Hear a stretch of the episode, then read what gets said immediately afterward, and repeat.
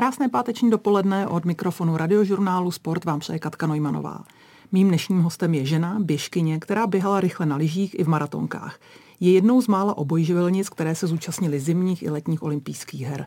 Nedávno oznámila konec kariéry, především ze zdravotních důvodů.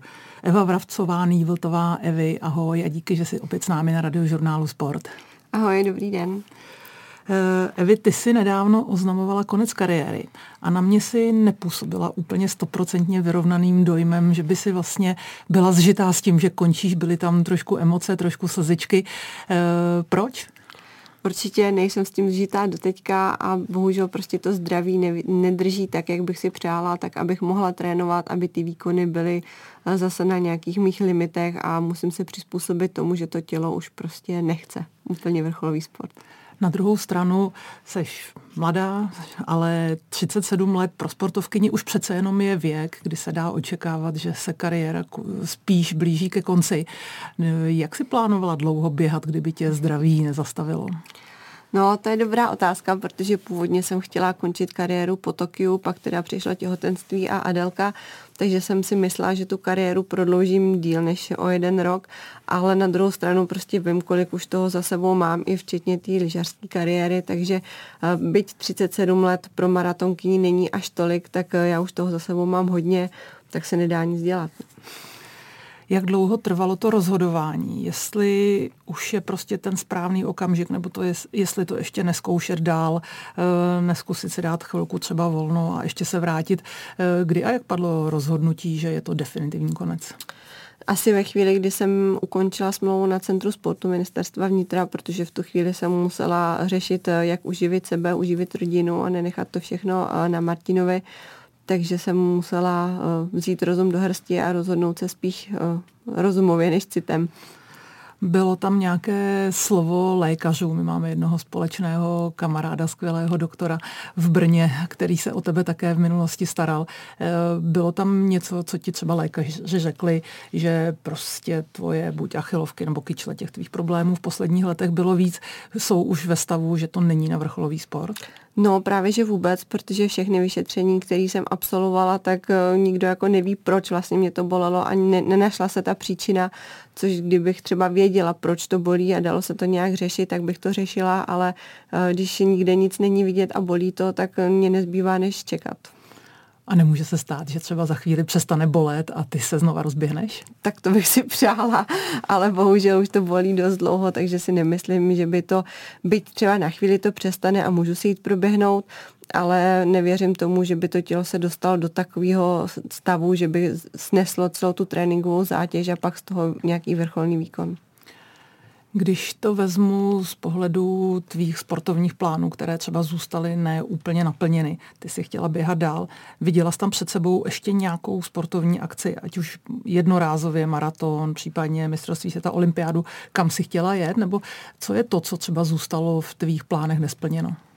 Já jsem asi takhle konkrétní cíl jako jednoho závodu neměla. Mě dělali radost eh, jakýkoliv závody a doufám, že závod, atmosféru těch eh, třeba irančekových závodů zažiju ještě několikrát, byť třeba jako hobík. Takže prostě potřebuješ mít běhání ve svém životě. Určitě. Eh, co vlastně si myslíš, že dalo tvému zdraví nejvíc zabrat? Bylo to to obrovské množství kilometrů, které si v sobě vlastně kumulovala už z doby lyžařské kariéry, následně atletické, anebo to bylo i tebou zmiňované právě těhotenství a potom návrat zpátky, kdy si to možná dle tvých slov i trošičku uspěchala? Já si myslím, že to byla asi kombinace všeho, určitě nějaký opotřebení už do pližování tam bylo, eh, těhotenství, tak to je zátěž samozřejmě veliká a začala jsem brzo. A do toho vlastně v tu chvíli, kdy já jsem se vracela, tak přišly karbonové boty, které prostě jsou pro to těžiště a pro to postavení těla úplně jinak, eh, to tělo je jinak postavení, takže ta zátěž je jiná a myslím si, že ty kyčle jsem na to prostě v tu danou chvíli ještě neměla připravený, že to chce trošku ten trénink přizpůsobit těm botám a nemohla si běhat ve starých botách. Uh, tak teďka, kdybych to věděla, tak bych se k tomu asi vrátila, ale prostě v tu dobu uh, ty boty jsou o tolik rychlejší, že mě to za prvý ani nenapadlo a hlavně jsem netušila, že mě to poznamená zdravotně a ono se v nich běhá nádherně, takže člověku se pak nechce vracet do těch starých. Bývalá lyžařka a běžkyně Eva Vrabcová Nývltová je s námi na radiožurnálu Sport. Evo, ty jsi mi před vlastně chvilkou řekla, že eh, vliv na rychlost maratonu měly nové karbonové boty, které si začala používat v konci kariéry a možná ti trošku i nepomohly v uvozovkách ohledně tvého zdraví. O kolik takováto bota může zrychlit maraton? Eh, tak úplně spočítaný to nemám, ale když se jdu proběhnout v nějakým pomalejším tempu, tak na stejných eh, tepech, na stejným tréninkovém úsilí běžím až o 20 vteřin rychleji na kilometr než, než těch starých. Nicméně, co se třeba udává, tak eh, Kipchoge, který teda běhá v jiný značce než já, tak na tom jeho dvouhodinovém výkonu by to měly být 3% to jsou potom světové rekordy na spadnutí, není to tak? tak eh, samozřejmě pokud člověk nemá natrénováno, tak mu ani ty boty nepomůžou, ale sama prostě tak, jak jsem se nadřela na 2,26 ve starých botách a to, co potom bylo v těch nových, eh, tak si myslím, že v dnešní době, pokud prostě holka chce uspět, tak musí běhat minimálně o 3 minuty rychleji. Jak dlouho takováto bota vydrží? Může se v ní i trénovat, nebo je to jenom bota na závod? Tak eh, trénovat se v tom může. Otázka je, jestli to pro to zdraví není úplně špatně, ale kdo je na to zvyklý od mládí, tak si myslím, že to není určitě problém. Ale sama, když jsem vytáhla boty z krabice a běžela jsem v nich ten maraton, tak už na 30. kilometru jsem cítila, že se ta bota prostě chová trošku jinak. Teď už jsou zase trošku dál, takže vydrží díl, ale myslím, že to je tak 400 kilometrů maximálně. Takže na sezónu pěkných pár párů. Jo, to určitě ano. Eh, ty, když si končila, tak si jednak mluvila o problémech se svým zdravím, ale také tam byla taková jako zmínka o vztazích, že si neodcházela úplně šťastná. Můžeš trošku blíže říct, o co šlo? Eh, tak eh, tam už historicky asi bylo něco špatně. Od té doby, co já jsem vlastně přecházela z juniorek, tak eh, se nám střídali trenéři každou sezónu, takže nějaká systematičnost v té přípravě lyžařský nebyla, ale potom spíš jsem měla problém se servisem a, a s klukama, který tak nějak eh, dlouhodobě tam byly boje holky proti klukům. Já teď myslela trošičku i v té atletické kariéře, když si teď mluvila o úplném konci své sportovní kariéry. Um, myslíš, že moje ukončení na Centru sportu ministerstva vnitra? No já právě nevím, co zatím bylo, tak jo. se ptám. No, já jsem vlastně eh, měla odběhnout na podzim Birel Grand Prix a Ústecký půlmaraton, ale protože jsme chytli nějakou verózu, tak jsem věděla, že prostě nepoběžím. A tak jsem volala hnedka svý přímý nadřízený, jak to se mnou teda vypadá, protože smlouvu jsem měla jenom do konce října. A, ale měla jsem nasmluvaný maraton ve Valencii, který se běžel na začátku prosince tak mi bylo řečeno, že jako všechno běží, že mě teda podrží do toho prosince, ale že musím zaběhnout pod 2.30, což by mi nevadilo, protože kdybych běžela hůř, tak eh, ani mě by to neuspokojovalo ale řekla jsem ano, dobrá, připravím se, pojedu na soustředění vysokohorský na Tenerife, kde vlastně jsem dojížděla každý den na tréninky eh, do dvou a půl tisíce. Všechno mi bylo odsouhlaseno, zaplatili jsme letenky nebo část letenek, zaplatili jsme část ubytování. Na Češ mi za pár dní přišla odpověď, že tady bydlet nemůžu, protože se vysoutěžilo ubytování jinde, ale to už jsem tuhle informaci neměla, byť to bylo už někdy od jara vysoutěžený a bylo mi řečeno, že uh, se mi to, ta informace ke mně nedostala, protože netušili, že to chci využít. A potom, že uh, vlastně na dalších pár dní mi přišla zpráva, že nový pan ředitel, než on se jako usadí v té funkci, tak zakázal všechny výjezdy. V tu chvíli, i když jsem do toho chtěla nějakých svých 30 tisíc vložit, ale abych zafinancovala celý tří týdenní soustředění na Tenerife, to jsem prostě nebyla schopná, takže mi nic jiného ani nezbývalo, protože vím, že 2.30 eh, bez nějaký vysokorský přípravy bych jako nebyla schopná běžet. Takže zádrhele v komunikaci. No a eh, jak je to s tebou nyní? My jsme se bavili, že eh, dojíždíš do Prahy jednou za týden. Co je náplní tvého času těchto dní, kdy už jsi vlastně relativně krátce ve sportovním důchodu? tak eh, ještě pořád, i když ne, nejsem v Praze, tak se snažím eh, dělat tu práci částečně i z domu a pokud mám čas, tak se ráda jdu proběhnout, pokud mi teda zrovna noha nebolí a jinak se věnu a dálce, protože mám takový nějaký pocit, že jí musím vynahradit to, co jsem jí ošidila, když jsem trénovala plně. Přemýšlela jsi už v době, kdy jsi ještě běhala, co budeš dělat potom, až doběháš, nebo to všechno tak nějak řešíš ze dne na den? Eh, přemýšlela jsem, ale úplně konkrétně mě nic nenapadlo, takže čekám, co teďka život přinese a pokud by fungovala spolupráce s Rančekem, tak eh, by mě to asi naplňovalo. Eva Vrabcová, Vltová atletka, je s námi na radiožurnálu Sport. Evi, pojďme se ještě krátce vrátit eh, k tvému těhotenství. Ty si porodila dceru Adelku a my jsme si tady potom spolu povídali těsně před pražským maratonem, eh, který vlastně byl pro tebe krásným návratem a vlastně si tenkrát, myslím, zaběhla čas, který tě nominoval na olympiádu do Tokia, je to tak? Je to tak. To byla teda krátká odpověď. E, jaký to bylo vracet se po mateřské a hned vlastně běžet krásný pražský maraton, ke kterému máš velmi blízký vztah?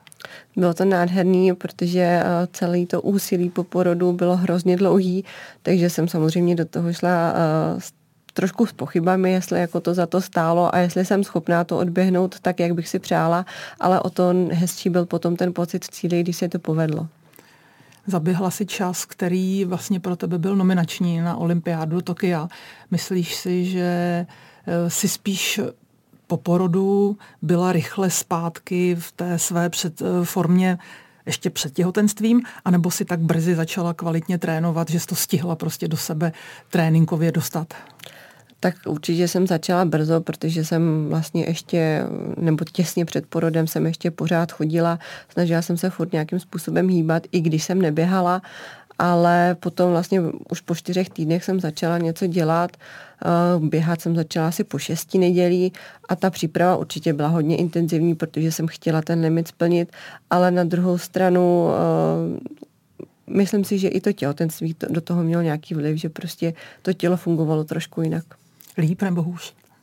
Jinak. Mm, ne, necítila jsem tolik únavu, nemusela jsem tolik spát, takže jsem asi těch tréninkových dávek eh, zvládla víc, ale možná právě potom se ty kolečka zadřely, protože teprve později hm, došlo tomu tělu, že to bylo přes.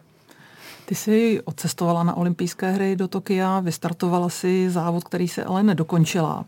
Já si myslím, že se to prostě může stát každému, protože lidský organismus není stroj a maraton je jedním z nejtěžších vlastně závodů, které si asi dokážeme představit. Ale ty jsi obrovský eh, vlastně hm, obrovský srdcař v tom, že chceš každý závod dokončit. Jak jsi se s tím vyrovnala? No, no, s tím jsem se nevyrovnala, asi se s tím nevyrovnám nikdy, protože to byla moje osobní nějaká potupa, ostuda a myslím si, že se to rozhodně stát nemělo, protože jsem vždycky říkala, že závody se balit nemají a obzvlášť ne na olympiádě, ale prostě tam to nešlo nemohla jsem chodit, takže jsem neměla do toho závodu nastupovat ale bohužel, když už jsem tam byla, tak uh, i to moje srdce závodnický chtělo aspoň to zkusit a doufala jsem, že to třeba povolí, i když jsem věděla, že to je spíš říše snů ale už jsem samozřejmě i řešila to, proč tam teda neletěla Mojra, když měla splněný limit a přiznávám, že měla, ale ve chvíli, kdy jsem odlítala, tak jsem pořád ještě věřila, že to bude dobrý, protože to nebylo tak zlý. Radikálně se to zhoršilo až pak právě v Tokiu a ve chvíli, kdy, kdy jsme teda rozhodli, že vlastně bych ani neběžela, tak vyměnit nás už, už prostě nešlo. Proč tolik lpíš na tom, že se závod za každou cenu musí dokončit? Protože eh, Sama jsem to zažila, jsou prostě dny, kdy sportovec prostě to své tělo nepřekoná, nemůže uh, úplně přerazit takzvaně všechno. Uh, proč je to pro tebe tak zásadní? No, tak to nevím, ale mám to tak od malička a nějak jsem si to nastavila už opravdu, když jsem byla malá, že se to nemá dělat a, a asi to prostě je nějak součástí mě, nevím. Tvým trenérem byl tvůj manžel Martin. Eh, jak jste zvládali kombinací, kombinaci těchto rolí doma? Protože v jednu chvíli musel být manželem, potom i tatínkem vaší společné dcery a pak musel být trenérem. Jak jste tyto role oddělovali? No snažili jsme si vždycky říct eh, určitý čas, kdy teda už jako ne, teď jsme dotrénovali a už jsme doma jenom jako rodina, ale bylo to určitě těžký, tak samozřejmě potom, když už se blížily závody, tak určitě pro něj muselo být hlavně těžký uh, fungovat ve dvou rolích, když uh, jako ženská jsem potřebovala podporu a jako závodník zase trošku tvrdou ruku v tom, že nějakým tom závodnickým rytmu se udržet ale nějakou cestu jsme si našli a docela nám to vyhovovalo a i teďka po konci kariéry vlastně Martin trénuje holky ve Ski Classics, takže to sportovní téma máme doma pořád a myslím, že by nám to doma ani bez toho nefungovalo. Která ta role si myslí, že je u vás těžší, ta trenérská nebo ta partnerská? No, tak to asi úplně nevím. Um, no možná ta partnerská, protože ten trénink vždycky byl prostě daný a já jsem to nějak zvládla nebo upravila a pak jsme si o tom promluvili, bylo to v pohodě, eh, když to jako rodinný život vždycky je trošku jiný, protože do toho vstupuje samozřejmě víc faktorů, i ta Adelka a teďka i kombinace nějakého toho využití času, aby jsme si užili to, co jsme třeba díky sportu zanedbávali a zároveň, aby nám to fungovalo. Takže tam je to občas o něco horší, ale furt to je dobrý. Evko, skončila si aktivní kariéru, ale dál zůstáváš spojená se sportem a s běháním. Eh, konkrétně tady v Praze si eh, ambasadorkou nebo, eh, nebo členkou týmu Pražského mezinárodního maratonu. Jaká přesně se plánuje pro tebe role do budoucích týdnů a měsíců? Tak teďka aktuálně mám dvě takové roviny mojí práce v Rančeku. Ta hlavní by měla být péče o závodníky v Ranček Racing týmu, což je spíš taková administrativní práce, protože určitě se e, nehrnu do role trenérských takových závodníků. Všichni, co v týmu jsou, tak trenéra mají svýho. Zároveň nejsem člověk, který by jim schánil závody, takže moje pozice je spíš taková koordinace fungování potom tady v Praze nebo v Rančeku, když potřebují něco zařídit. Ranček jim poskytuje finanční stipendium, Adidas poskytuje produkty a potom nějakým způsobem zorganizovat jejich program tady na, nebo na rančekových závodech. Takže já se starám v tomhle smyslu a ta druhá rovina je, že všichni, kdo mají zaplacenou registraci na Pražský maraton, tak eh, ode mě nebo ode mě a mýho manžela mají každý týden jim přichází do mailu eh, tréninkový plán, který je směřovaný právě k tomu maratonu a navíc každý úterý od 7 hodin ráno chodíme do stromovky a trénujeme. Takže ty máš dnes, my natáčíme rozhovor v úterý za sebou už běhání tady v Praze ve Stromovce? Je to tak, dneska ráno v 7 hodin jsme šli opakovaný 16 eh, stovky. Eh, měla jsem tam asi 7 lidí a bylo to, myslím, moc fajn a příští týden už nás čeká 6 opakovaných 16 stovek, protože dnešním dnem jsme završili takovou všeobecnou přípravu a teďka opravdu už začíná pravý maratonský trénink.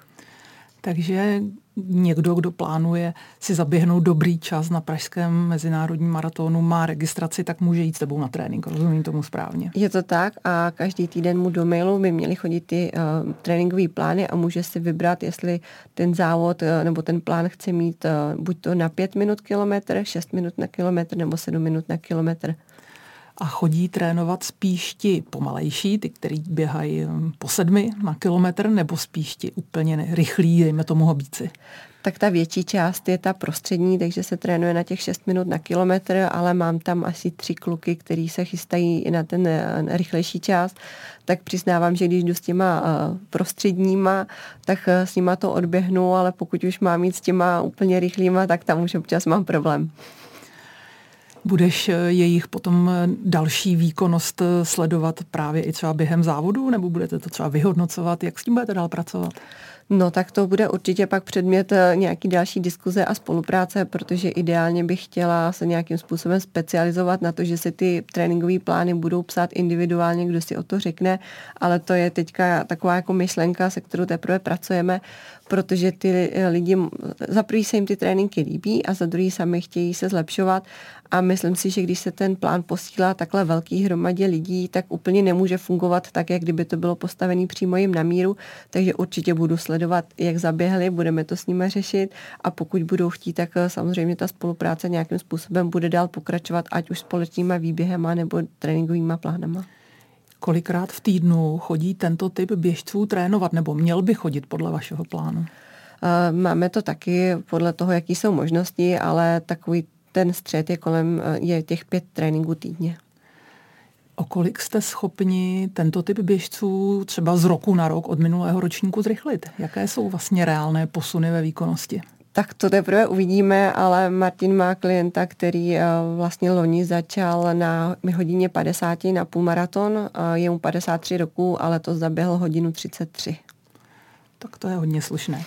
Eh, do jaké míry musí být trenér nebo i vy okolo týmu psychologové, protože jedna věc je napsat tréninkový plán a druhá věc je na to závodníky, a nejenom ty špičkové, ale i hobíky připravit mentálně. No, asi je to, je to velká část, protože i sama jsem to zažila, že, že občas jsem potřebovala o tom tréninku spíš mluvit, než ten trénink úplně projíst, nebo bylo potom důležitější si o tom popovídat. A stejně tak se to snažím i s těma lidma, kteří se mnou chodí, protože mm, dost často se stane, že ten trénink špatně pochopí, nebo ho, ho jdou prostě jinak, než by měli, takže se o tom určitě bavíme. A potom teďka už začínají být takový dotazy, jako že si uh, nedovedou představit, že vydrží tímhle tempem běžet celý maraton, takže potom s tím člověk určitě musí hodně pracovat. Eva Vrabcová, Nývotová sportovkyně, ale i maminka brzy tříleté dcery Adelky je s námi na radiožurnálu Sport. Evo, ty si už vlastně poslední na celé tři roky své kariéry absolvovala jako maminka. Jak tě změnila tato role jako sportovkyni a jak tě změnila třeba lidsky? No, myslím si, že úplně moc ne, protože dokud eh, jsem víceméně pořád chtěla dosáhnout toho vrcholového výkonu, tak eh, člověk musí být asi trošku sobec a na ty tréninky prostě jít a to mě bolelo. Takže teprve teďka mě to mění, protože vím, že ta Adelka je největší vítězství v tom životě, takže až teďka si člověk vlastně uvědomuje, co, co zanedbal nebo co udělal jinak, tak teďka cítím na sobě nějaké změny, ty životní. A jako sportovce mm, možná takový větší přemýšlení o tom, jestli to za to stojí, nebo jestli bych se měla věnovat eh, té mateřské roli, ale jinak mě to jako sportovce moc nezměnilo, protože jsem furt chtěla podávat co nejlepší výkony. Jak jsi řešila situace, kdy je třeba holčička, dcera nemocná a ty bys měla jít na trénink? No, to, to bylo úplně nejtěžší. Naštěstí se nám to v době úplně té nejvyšší kariéry nestalo. Uh, bohužel se to stalo přímo před pražským maratonem, kdy vlastně ona den před závodem dostala teplotu, byla se mnou tady v Praze na Hiltonu, takže Martina uvažoval, že teda odjede a zůstanu, zůstanu tam úplně sama, tak to bylo hodně těžký. Naštěstí to byla jenom nějaká chvilková indispozice a všechno zvládla úplně v pohodě a potom ty nemoci si nás začaly vybírat až teďka ke konci, takže naštěstí jsem to úplně řešit nemusela. Eh, když vlastně si už byla maminkou, eh, jak si vnímala své tělo? Bylo na něm třeba něco jinak, než si pamatovala ještě před těhotenstvím? Protože já sama mohu posoudit ty změny, které nastanou. Eh, jak si vnímala při sportovním výkonu? No, tak těch změn bylo samozřejmě spoustu. Snažila jsem se to úplně nějak neřešit a Myslím si, že mm, se to tak nějak asi urovnalo samo, nějak mm, ne, nepocitovala jsem na sobě, že by mě to nějakým způsobem limitovalo, obtěžovalo, nebo prostě jsem to přijala tak, jak to je. Ale když jsi se potom vrátila, začala si běhat, eh, nebylo to naopak v něčem třeba i lepší? Mm, možná, že jsem tolik nepřemýšlela úplně o nějakých, když to řeknu, blbostech, ale, ale nemám pocit, že by to nějakým způsobem mělo význam. Takže tím, kdo nejvíce hlídal, když ty si trénovala, běhala, nabíhala kilometry, byl manžel? Manžel a babička a teta. Takže naštěstí jsem měla kolem sebe tři lidi, kteří uh, to pro mě udělali, byť to byla i cena jejich nějakého diskomfortu, ale naštěstí babička i teta uh, Adelku milujou a jsou rádi s ní, takže pro ně to nebyla oběť, ale byli rádi, že s ní můžou být. Jak jste zvládali trénování na soustředěních, kam jste většinou odjížděli celá rodina? Nebylo někdy těžší zabalit e, dceru, než zabalit svoje vlastní oblečení a vlastně nastali, aspoň já si to tak pamatuju, že jsem měla půl auta nabaleného potřebami pro dceru a pak teprve, co zbylo pro mě. No tak my bohužel jsme si ještě vařili, takže jsme to táhli eh, o to víc a opravdu jsme měli vždycky auto narvaný eh, od zhora dolů, ještě jsme sebou měli belču, takže my jsme vždycky jeli jako stěhováci a balili jsme dva dny dopředu. Jenom na vysvětlenou Belča je váš docela velký pes, který je nedílnou součástí rodiny. Běhá s tebou doteď? Ne, ne, ne, už neběhá, ono už bude 9 roků a má taky bolavou nožku, takže a navíc měla na podzim operaci, takže ta neběhá, ale naštěstí s Adelkou jsou v pohodě, tak jsou takový parťačky. Jak tvoje dcera v tuto chvíli už určitě vnímá to, že chodíš běhat? Chce to zkoušet také? Jo, tak neustále startujeme, akorát, že je to 3, 2, 1 teď a skočí, takže, takže je mezi nějakým uh, takovým rozporu, ale určitě ví, že sportujeme, sledujeme sport i v televizi, i když ona sama, uh, když jsme si teďka ptala, jestli poběží závod, tak říkala, že poběží a říkám, poběžíš rychle, abys vyhrála a ona mi říká, ne, já budu mávat. Evo, máš za sebou krásnou, zajímavou sportovní kariéru. Když se ohledneš, na co jsi nejvíc pyšná? Uh, asi na tři věci a to je olympiáda v Soči, na New Yorkský maraton a na medaili z Berlína. Uměla by si mezi těmito ještě třemi výkony dát nějaké pořadí? No, tak uh, určitě Berlín a uh, olympiáda v Soči, ale mezi těma dvouma asi úplně nejsem schopná, protože olympiáda je něco uh, výjimečného a medaile taky, takže to jsou takové dvě, dvě moje uh, zlatíčka a nedokážu říct, který je víc. Dokážeš teď zpětně posoudit z pohledu věku, bez ohledu na to, jaký sport si zrovna dělala. Eh, v jakém věku jsi byla na svém vrcholu sil? Co bylo pro tebe sportovně vlastně nejlepší období? No, myslím si, že kolem těch 31, 33 roků. Je to proto, že si dělala vytrvalostní sporty a měla si v tu dobu hodně natrénováno a zároveň tělo fungovalo, jak mělo? Tak já jsem od malička nebo vlastně celý život sportovala, ale to, to největší trénování vlastně jsem zažila od nějakých 15 let do těch 25, takže tam opravdu si myslím, že jsme dřeli hodně a ty tréninky kolikrát byly opravdu na hraně, aspoň mých sil. Takže teprve potom, když třeba i ty tréninky uh, jsem si třeba pár let odpočinula, a nebo potom, když už eh, přišel hřát, protože, jak jsem říkala, ty trénink, trenéři se měnili uh, každý rok, takže nějaký systém tam úplně být nemohl. A potom, když to teprve všechno začalo zapadat, tak uh, s chodou okolností jsem měla i takový ten ideální vytrvalecký věk, takže potom eh, ten progres byl o to větší. Na které období naopak vzpomínáš nejméně ráda? No tak to právě bylo ty první roky, kdy jsem byla v reprezentaci v běhu na lyžích eh, kolem roku 2006 až 10. Když bych ti řekla, co ti sport nej, nejzajímavějšího, nejhezčího dál a co naopak sport bere, kdyby nás třeba teď poslouchali některé budoucí sportovky, některé zvažují kariéru vrcholové sportovkyně?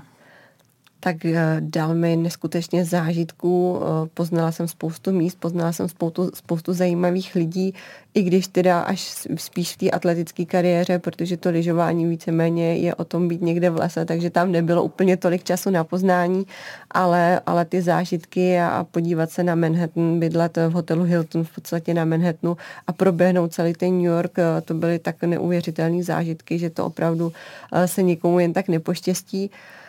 A potom i, dejme tomu, nějaký peníze, díky kterým jsme mohli postavit aspoň malý domeček, tak eh, to taky asi eh, se nepoštěstí každému. A co mi vzal? Vzal mi přátelé, vzal mi zážitky, jako mají normální lidi, ať už je to maturitní ples, ať už je to diskotéky nebo takový to běžný užívání si života. A teďka uh, i si uvědomuji, že v podstatě neumím žít normálně, že celý život už mě asi sport bude provázet. A teďka představa toho, že bych uh, každý den chodila uh, od 8 do 5 do práce a nežila víc, víc volně, tak je to pro mě zatím takový byč, že, že to jako fakt nechci a nedokážu si si to představit, ale ty, ty omezení, které prostě byly v době toho tvrdého tréninku, tak jsem neznala nic jiného než sport a školu. Mluvila si o tom, že spoustu věcí si nestíhala je teď něco, co si říkáš, tak a teď bude čas na tohle, na tohle. A nebo, jak si naopak řekla, že neumíš úplně žít ten normální život. Co máš plánu stihnout a dřív na to nebyl čas?